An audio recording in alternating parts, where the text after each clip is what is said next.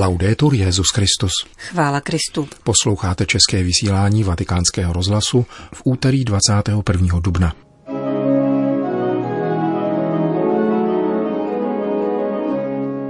O duchu svatém, který je učitelem harmonie, kázal papež František při raním v kapli domu svaté Marty. Světové setkání rodin a mládeže se odkládá o jeden rok. 1. května zasvětí italští biskupové národ paně Marii. Od mikrofonu přejí příjemný poslech Milan Glázer a Johana Bronková.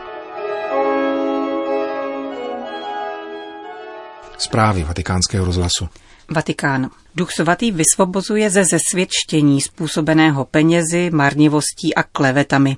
Kázal papež při raní bohoslužbě přenášené v této pokračující době mimořádných opatření s dělovacími prostředky z kaple domu svaté Marty. Před zahájením mše formuloval papež dnešní intenci. V této době je mnoho ticha. Lze ho také vnímat. Kéž nás toto ticho, které je pro nás poněkud nové, učí naslouchat a umožňuje nám růst ve schopnosti naslouchat. Za to se modleme. V homilii komentoval papež zejména první čtení, které popisuje prvotní obec věřících, jež měla jedno srdce a jednu duši. Dnešní evangelium podává Ježíšova slova, která byla určena Nikodémovi a vyjadřují podmínku vzniku takovéto obce.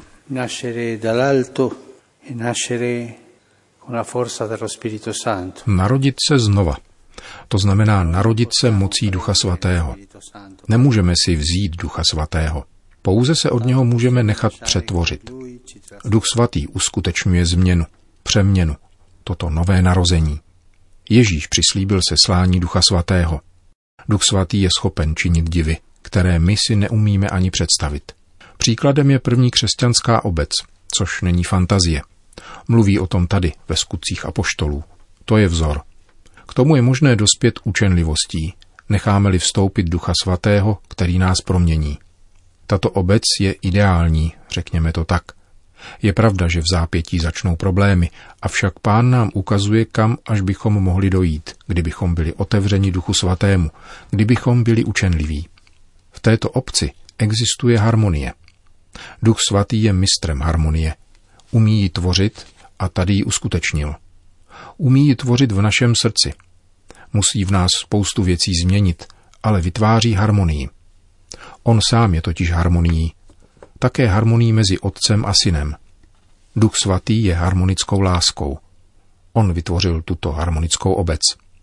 Potom nám dějiny, samotné skutky apoštolů vypravují také o mnohých problémech v této obci.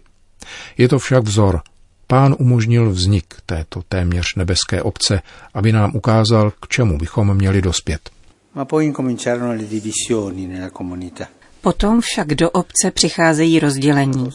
Apoštol Jakub ve druhé kapitole svého listu říká, s vírou nesmíte spojovat stranictví k lidem, protože k tomu docházelo. Nedělejte rozdíly. Apoštolové musí zasáhnout a napomenout. I Pavel v prvním listě Korintianům v jedenácté kapitole vytýká, slyším, že se rozdělujete jedni od druhých. Tak začínají rozdělení uvnitř obce. Je nutné dojít k ideálu, ale není to jednoduché. Je tolik věcí, které obec rozdělují, jak tu farní, diecézní, kněžskou či reholní. Tolik věcí dělí komunitu. Podíváme-li se na to, co rozdělilo prvotní křesťanské obce, nacházím tři věci. První jsou peníze.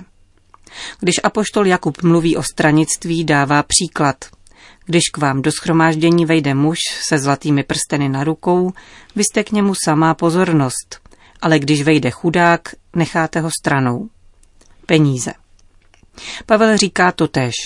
Boháči jedí, co si přinesli a chudí mají hlad. Jako by se řeklo, ať se každý zařídí, jak může. Peníze rozdělují. Láska k penězům rozděluje obec. Rozděluje církev. V dějinách církve se tam, kde jsou věroučné úchylky, ne vždycky, ale nejednou, vyskytují v pozadí peníze. Peníze mocných, politická moc či hotovostní peníze. Zkrátka peníze vnášejí do obce rozdělení. Proto je chudoba matkou komunity, hradbou, která chrání komunitu. Peníze a osobní zájem rozdělují, i v rodinách. Kolik rodin je rozdělených kvůli dědictví, v kolika rodinách mezi sebou nemluví, dědictví, peníze rozdělují.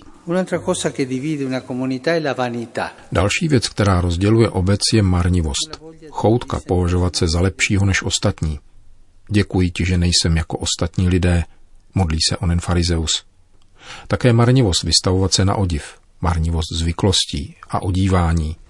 Někdy je také účast na vysluhování svátostí, příležitostí k marnivosti. Jak je kdo oblečen, jak si počíná.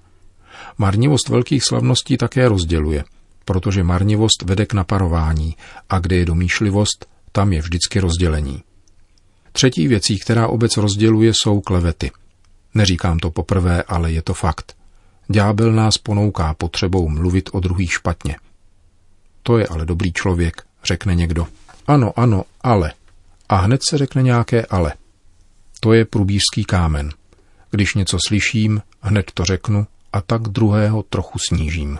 Ma lo spirito sempre viene con la sua forza Duch však přichází vždycky na pomoc, aby nás svojí silou vyprostil ze zesvědčení působeného penězi, marnivostí a klevetami.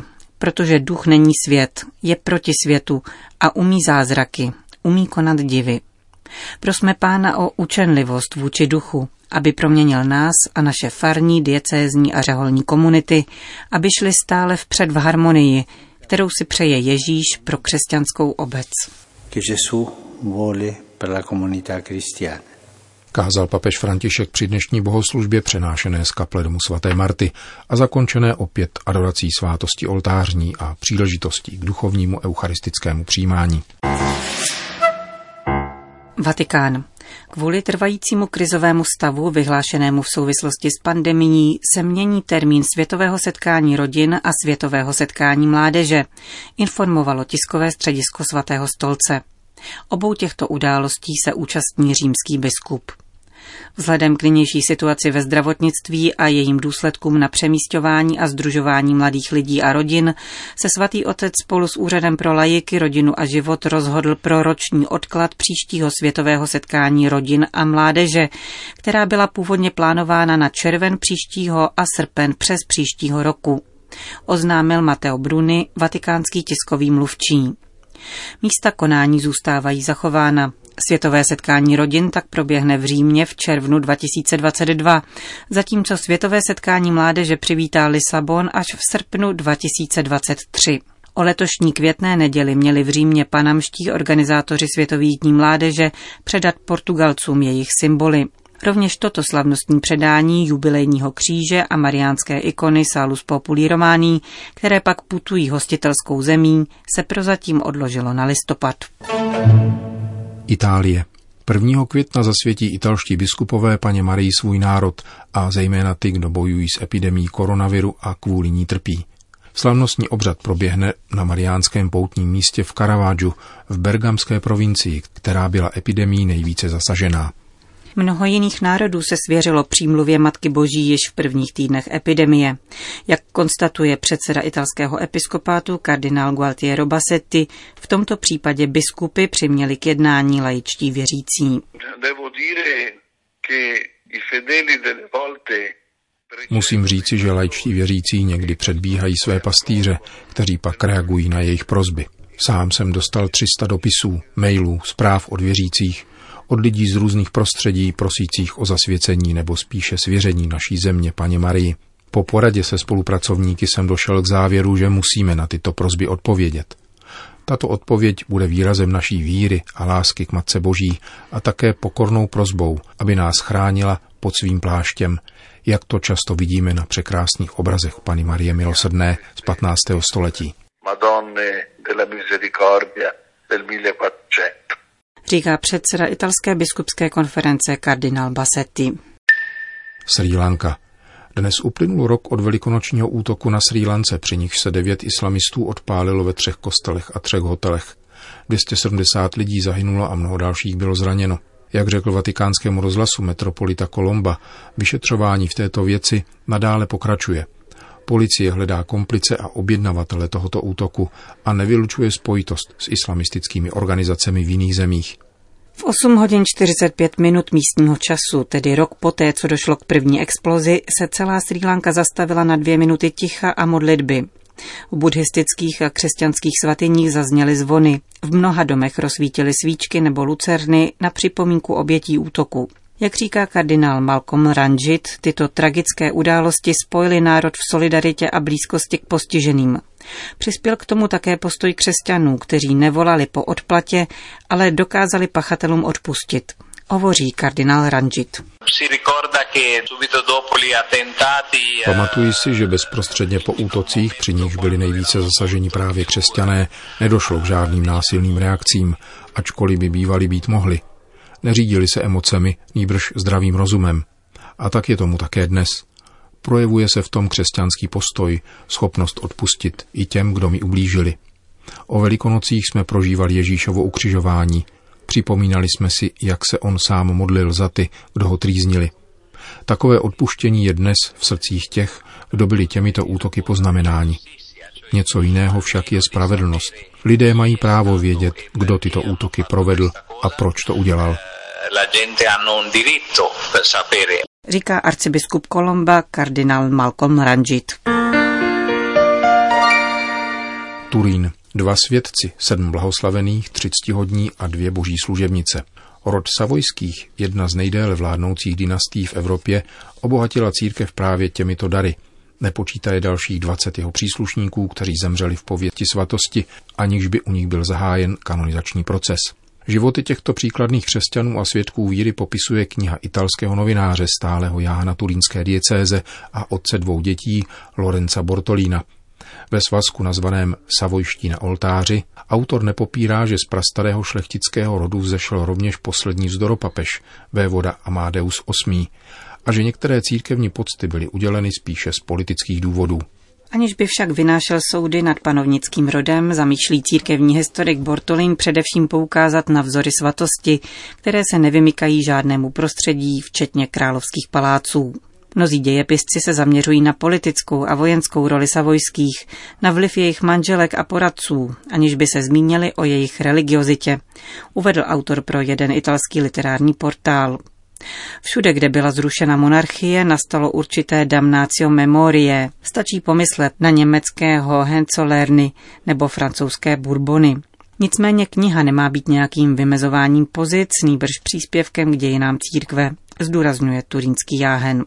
Savojský rod čítá dva svědce, svatou Anu Savojskou ze 14. století, byzantskou císařovnu, a svatého Jeronýma Karmela Savojského z 16. století, který vstoupil do řádu mercedariánských rytířů. Jana Savojská se stala druhou manželkou byzantského císaře Andronika III., přijala jméno Anna a marně usilovala o smíření katolické církve s pravoslavnou. Při sporech o následnictví se stáhla do Soluně, kde vstoupila do kláštera pod řeholním jménem Anastázie a také zde roku 1366 zemřela. Piemonský vévoda Jeroným Karmel Savojský, známý jako svatý Karmel, se narodil počátkem 16. století. Zanechal studií, aby se věnoval vojenské kariéře a později vstoupil k mercedářům, řádu založenému k vykupování křesťanských zajatců z rukou Maurů, a to i za cenu osobní výměny za zajatce. Jako řeholník se Karmel věnoval teologickým studiím a stal se horlivým mariánským ctitelem. Za svého života tento potomek savojského rodu vykonal několik zázraků, čímž si získal značnou oblíbenost mezi věřícími španělské diecéze Teruel, kde byl biskupem. Zemřel v Barceloně roku 1558.